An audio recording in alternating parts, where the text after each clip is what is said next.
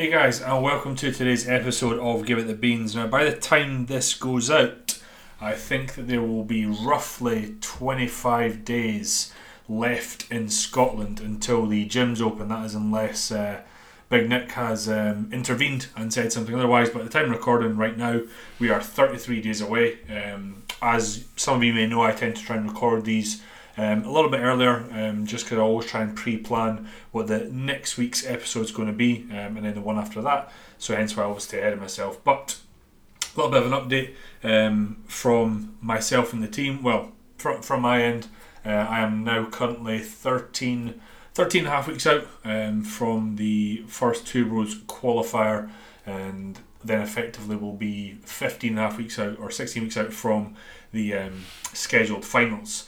It doesn't mean, however, though, um, that that is the first show of the season. We have some athletes that are um, competing in, God, less than three weeks now. I think two, two and a half weeks, three and a half weeks, sorry. Um, Liam goes, by the time this goes out, it'll be two and a half. Um, and that's our April show.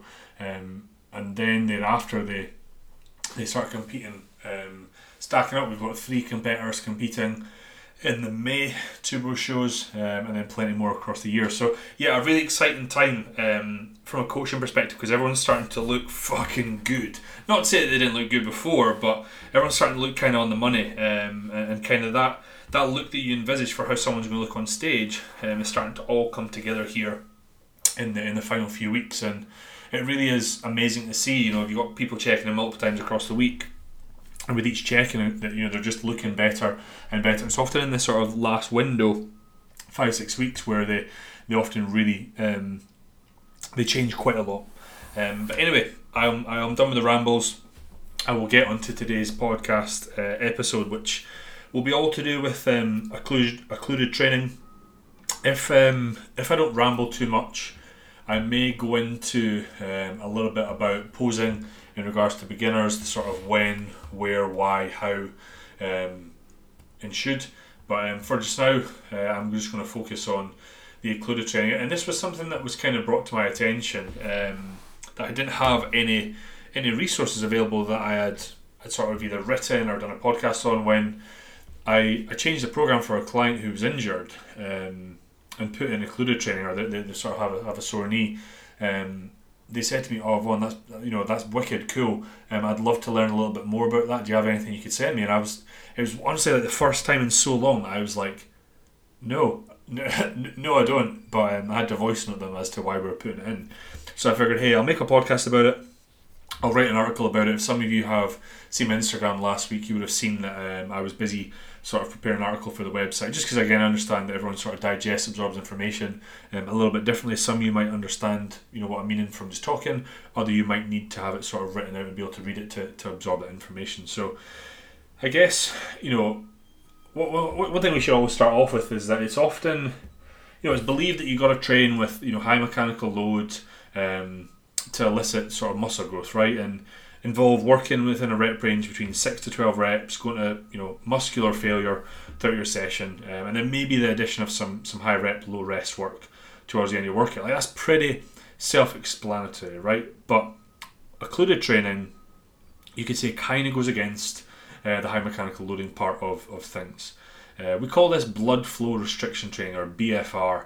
Um, you'll see it denoted as and it, it's shown more recently that it can cause a, we call hypertrophy response, or it can cause muscle uh, muscle building, um, whilst training at a lot sort of lower loads than than before. And, and personally, this is something I've used within my own training. Um, I've actually I'll actually get into that towards the end of the podcast, um, and I've used it with my clients over the years, finding pretty moderate success. However, I feel that the concept of how this actually helps add muscle mass um, or can aid in recovery um, whilst working on an injury is kind of misunderstood um, and at times often poorly applied.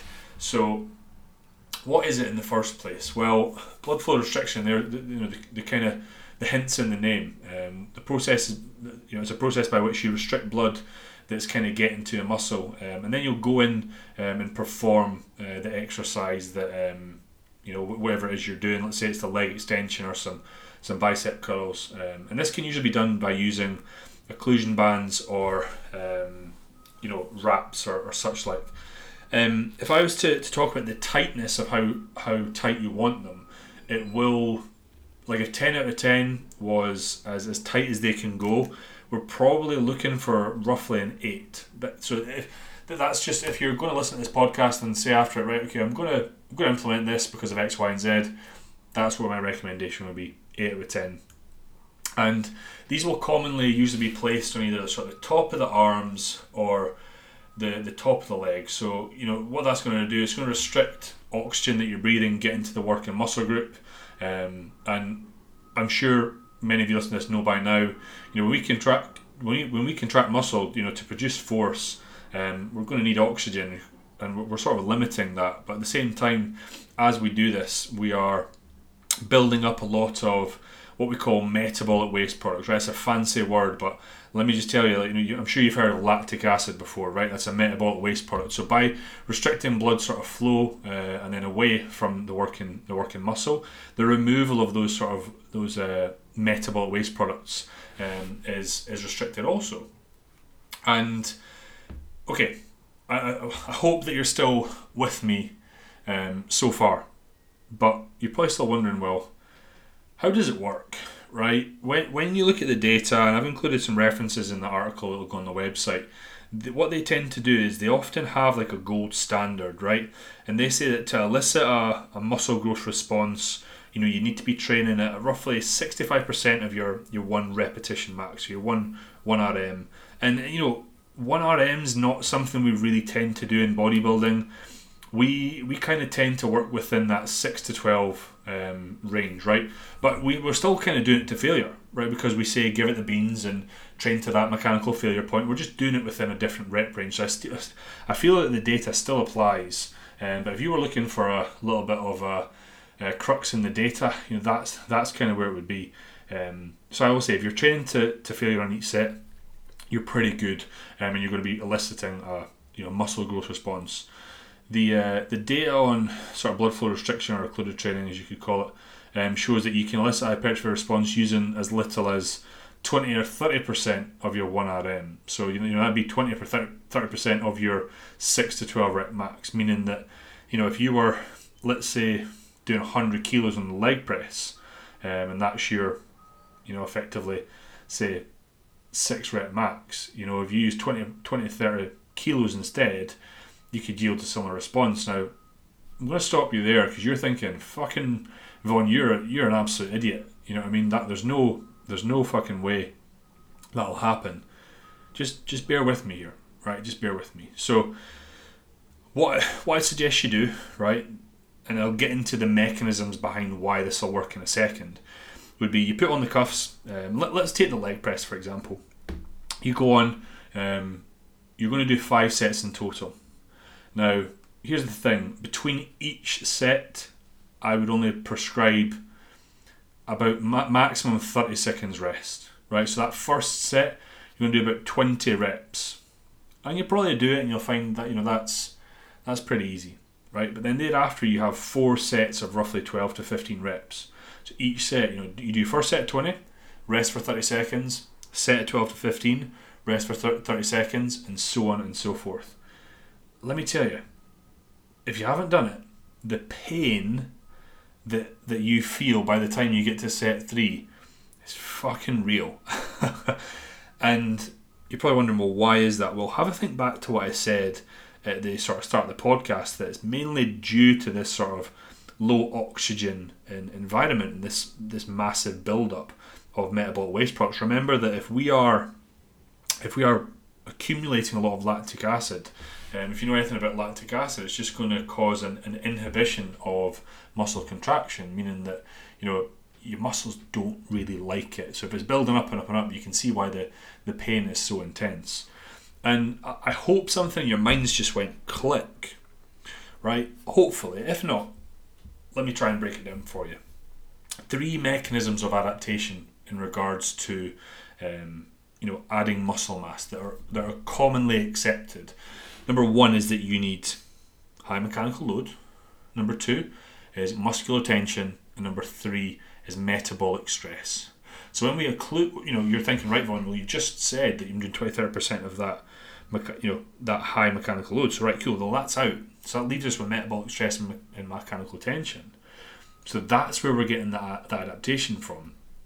So we think right, we're we're lifting 20 30 percent of what we're doing. That's really really easy then for us to think about initiation, contraction, putting tension on the working muscle group throughout the set. If that makes sense. Rather than at sometimes high mechanical loads, and this can be some bodybuilders' downfall, that they, they, they put more load on the bar and they forget about mechanical tension. Right, there's a bit of a catch twenty two there. That you're thinking, right, I'm a fucking monster, I'm putting more load on the bar, when actually you're probably a little bit of a fairy because you're not moving it the way you should be moving it. So, anyway, despite the sort of potent effects of adding new muscle mass demonstrated by numerous studies um, in on blood flow restriction sort of training, how those mechanisms of you know how it does that um, are, are poorly understood. So it's then theorized that this ad- you know, muscular adaptation comes from muscular tension and, and metabolic stress. So I'm hoping that you have already seen the synergy between these two, right? You know that when we contract muscle tissue, we have waste products. You're then thinking, right, at lighter load, I have a greater ability to contract muscle. So you've got a greater, you know, greater ability to contract muscle, put tension. You're then generating more metabolic waste products. You're then restricting them, getting away from the muscle, um, and and there you kind of have the, the theory behind um, how it works. What what we tend to see in or what I've seen in, in studies as well is usually at, at lighter loads we, we wouldn't recruit um, certain types of muscle fiber. So if you're listening to this and you don't know, there are different types of muscle fibers out there. You know, type one, type 2A, type type 2B. Now, what we want to try and recruit when we're lifting is is is type 2. Right? Those are the ones that are we call them high threshold motor units. Oh, that's a big fancy word. It just means that they can help you know produce a, a lot of force. Now, usually at low mechanical loads, you know, we're, we're, we're not going to be recruiting um, many of those type type twos. It's going to be mostly mostly type one. However, due to the low oxygen environment, this sort of hypoxic nature, uh, could you call it, actually sort of flips on its head, and we tend to see an increase in this recruitment of those type 2 fibers. So that's pretty crucial for adding new muscle mass, and we're getting recruitment of those because we are restricting oxygen to that muscle or that working muscle group itself. I guess another added benefit we could say before I, I go into the last little bit here um, would be that when we're working at lighter loads, um, particularly in with, with occlusion training, um, we don't actually elicit much muscle breakdown itself, right? So if you're not breaking down much muscle, then you're not going to have as much DOMS, you know, delayed onset of muscle soreness for those of you that don't know what DOMS means. So if you, you know, if you were to have a lot of DOMS, you know, the day after training, you know, you couldn't really train that muscle group again for, you know, at least another day, at least a couple of days after you've trained. But if we have a scenario by which we don't elicit much breakdown, we don't have much DOMS, one could then argue that we, we would be able to train, you know, a little bit more frequently across the week. I'm not saying straight away the next day, but certainly a couple of days later, no problem at all. And then again, we think about we've spoken about those mechanisms of adaptation that we know cause a hypertrophy response or uh, you know muscle growth response. So if, if we if you haven't known by now, if you train a muscle more frequently, usually you'll see more like a greater response from that as well. So you have this scenario by which you could effectively, or what I used to do was, I would tag on um, biceps, occluded biceps at the end of a lower body session, and then the next day I would be able to hit arms at the end of like a pull day, no problem at all, and it would not affect this my strength or anything like that. So, um, yeah, I'm getting into my own personal experience, which I shouldn't be. So last, lastly, um, but certainly not least, before I get into my personal experience, was some of the studies that I looked at, and this this maybe this is just some of the studies I looked at. If if someone has found a study that says otherwise, or they think that's a load of BS, um, I'm happy to send you over the, the study I was looking at. Um, some of these words might kind of go over the top of your head, but for those of you that are sort of into to training, you'll you'll probably get quite excited. Um, some studies show that there's an increased production um, of growth hormone and of IGF one um, when it comes to occlusion training in regards to because of the, the build-up of metabolic uh, waste products, etc., um, etc. Et we see we, we see this response. Now, you're maybe thinking in your head, "Oh, fucking brilliant growth hormone! That means I'm going to get fucking huge." Now, I'm, I'm and I'll get to IGF one in a second, but for those of you that, that don't know, or, or contrary to, to many beliefs, um, growth hormone is not directly involved in hypertrophy in, in muscle muscle growth, right? Instead, um, you know, it can serve as a, a protective role, shall we say, for for tendons, ligaments, cartilage, and, and soft tissue. So we could you can then see why blood flow restriction training would be occluded training. Sorry, um, same thing can be an effective recovery tool for athletes that are experiencing an injury. Number one, it'll allow them to add muscle, or you could argue maybe if they're a large individual with a lot of muscle mass, hold on to the muscle mass that they have built, whilst also aiding in recovery. Having to go a little bit lighter can maybe perhaps mean that they're actually able to to be mobile versus you know they have an inability to do high mechanical loads. Um, accompany that with the benefits it has to growth hormone. We have a perfect scenario by something that can actually aid in recovery.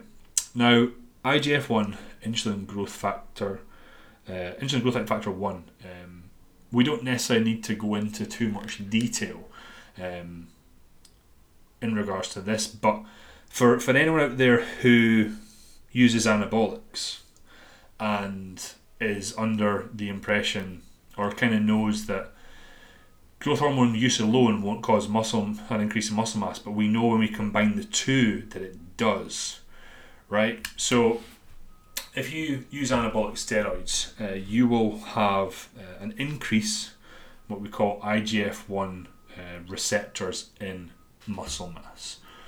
So that and that's only if you're using anabolics. So let's say you do a occluded training, you see an increase in IGF one.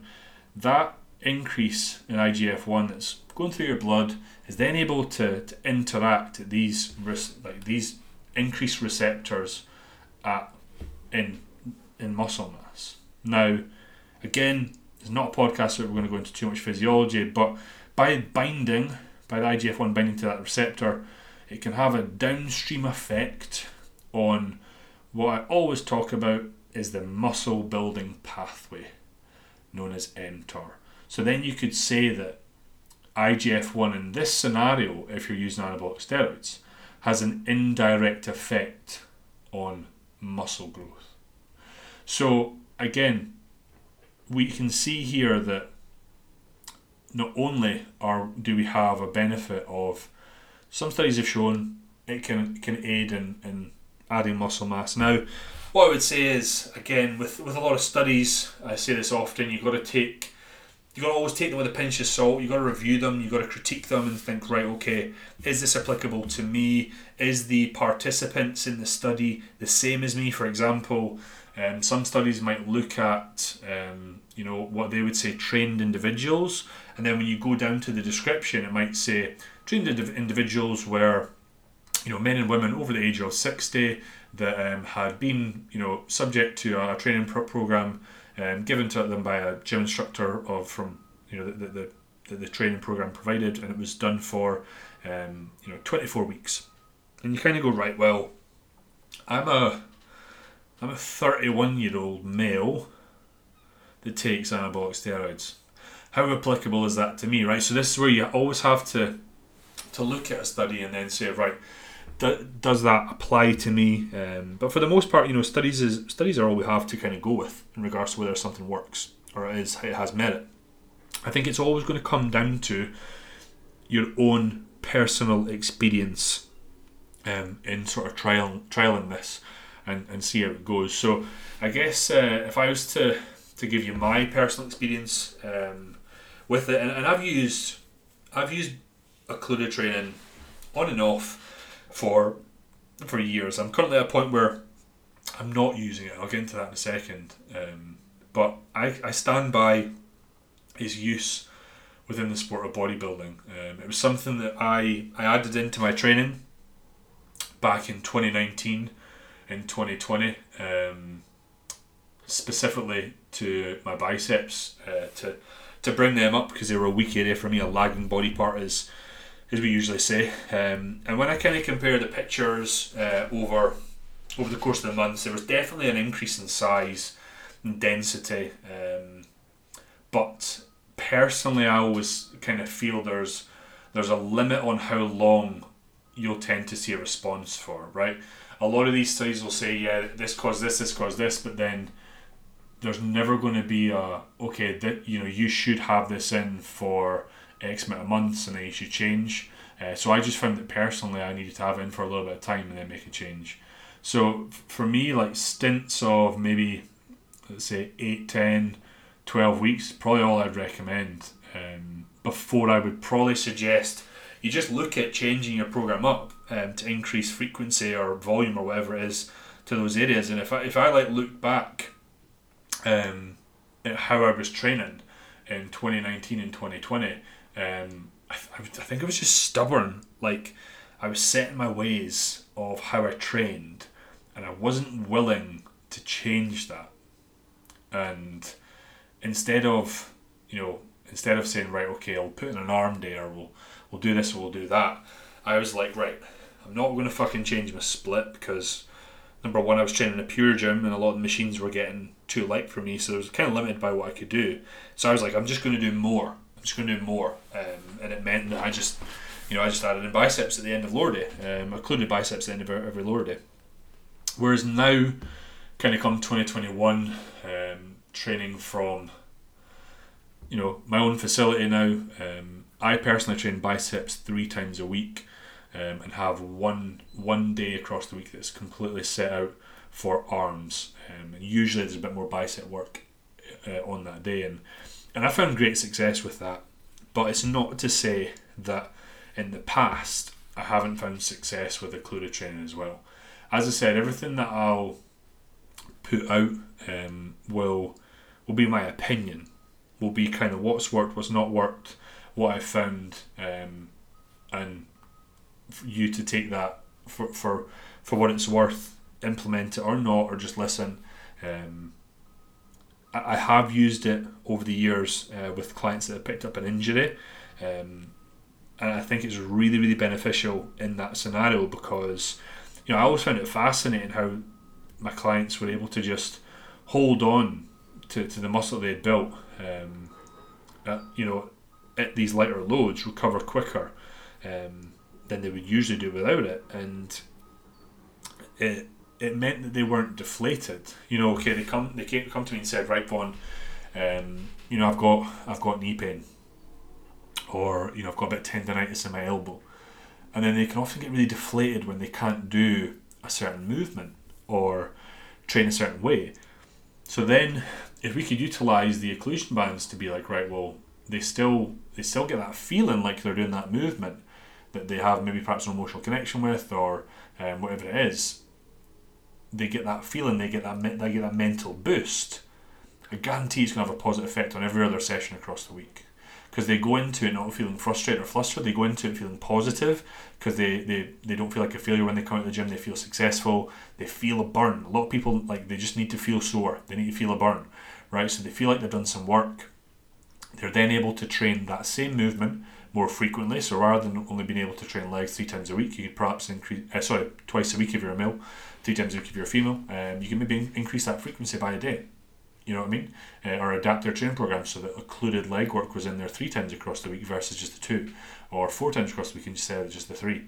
Um, because remember, you're not you're not eliciting much muscle. You're not eliciting any muscle breakdown.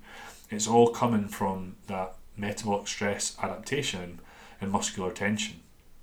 So, I think guess when you when you look at it as a whole, it's fairly beneficial to put in. But I'll, I'll be honest with you personally now. I probably only program it when a client's injured. I, I now, you know, from a coaching perspective, I would say my programming's got a lot better um, and I'll now my programming is way more personalised for the individual than ever has been, um, and I just opt to, to to put in arm days or more arms or changes their split up, um, and that's how I kind of do things. So, if you were, if I was to kind of summarise this this podcast, I'd just say that that the you know exercise induced metabolic stress and mechanical tension that we that we get are theorized to to signal a number of mechanisms um, for, for new muscle growth coming from blood flow restriction training or occluded training. You know, as I said, they're they're often poorly, you know, it's kind of poorly misunderstood. It's it's theorized. It's not it's not definite. Um, but these sort of the, these mechanisms mechanisms will include, I said I said the you know the increase of type two muscle fibers, the increased uh, levels of growth hormone. You know we talked about increased levels of IGF one, um, and reduced muscle damage.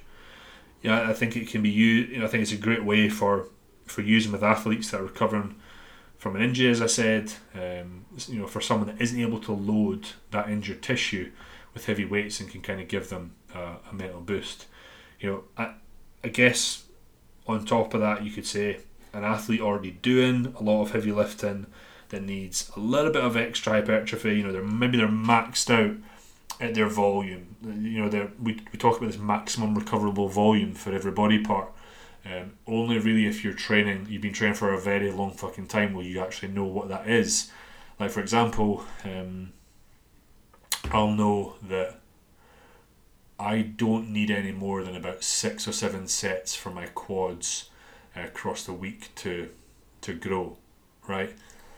If I was to push that up to anywhere above ten sets, my knees would just get sore as hell, and and I would need to pull back, and I'd probably get injured, and I couldn't train hard, and I couldn't couldn't progress. Uh, but that's only through sort of years of knowing. So I mean, in that scenario, let's say my quads were, were lagging and I, just, I knew that and I pushed up to nine and I wanted to add in a couple more, right? I could just do a occluded leg extension and put them on the end of other days. Not elicit, not elicit much muscle that any muscle damage, should I say? Um, and that would give me that sort of extra hypertrophy or muscle growth work that um, that was needed to bring up a sort of lad body body part, but without putting in sort of heavy weights, heavy volume into the into the program. So I guess that in a nutshell is is occluded training. I I don't think uh, yeah I said I would maybe do a little bit on uh, posing. I think that's for another episode if I'm honest. Like that's uh, it's been almost half an hour as it is, and when I when I do these on my own, uh, that's the kind of limit I like to stay within is the usual about 30 minute marker. Just because I think otherwise you might maybe just get fucking bored. If you listen, if you're still listening to this and you're been listening to this for 28 minutes um, and you're not bored of my voice, um, I'm, surp- I'm surprised. You probably are. You're probably just like, yeah, he's fucking boring, but hey, at least he gives us free information, so so that's wicked. And yeah, absolutely, I would I'd take that as well if I were you. So that is kind of it from me, guys. Uh, if you enjoyed this podcast, uh, please do let me know if you want to find out a little bit more about occluded training or anything else I talk about in these podcasts. Remember, the majority of what I speak about will be written in article form and will be on vwphysique.com, all free for you to read at your leisure. Um, easy digestible information you know, I try and make sure we're not saying too much sciencey or fancy words for you, and, and that's how the articles are written as well. So, if you are someone listening that is very well inept in physiology, um, I apologise for the gross, you know, sim- you know, simplifying of it, but really, that's who I'm trying. I'm not trying to speak to yourself. I'm trying to speak to to the people that really don't understand this stuff, and hope that it comes across that way. Um, not only that, we also know that the gyms are opening pretty damn soon. Uh, maybe you've lost your way. You can go over to vwphysique.com um, and download a free program that will um, maybe perhaps give you some structure going to the gym. We have a male push pull sort of leg split designed to, to bring up, you know, top of the chest, big delts, etc.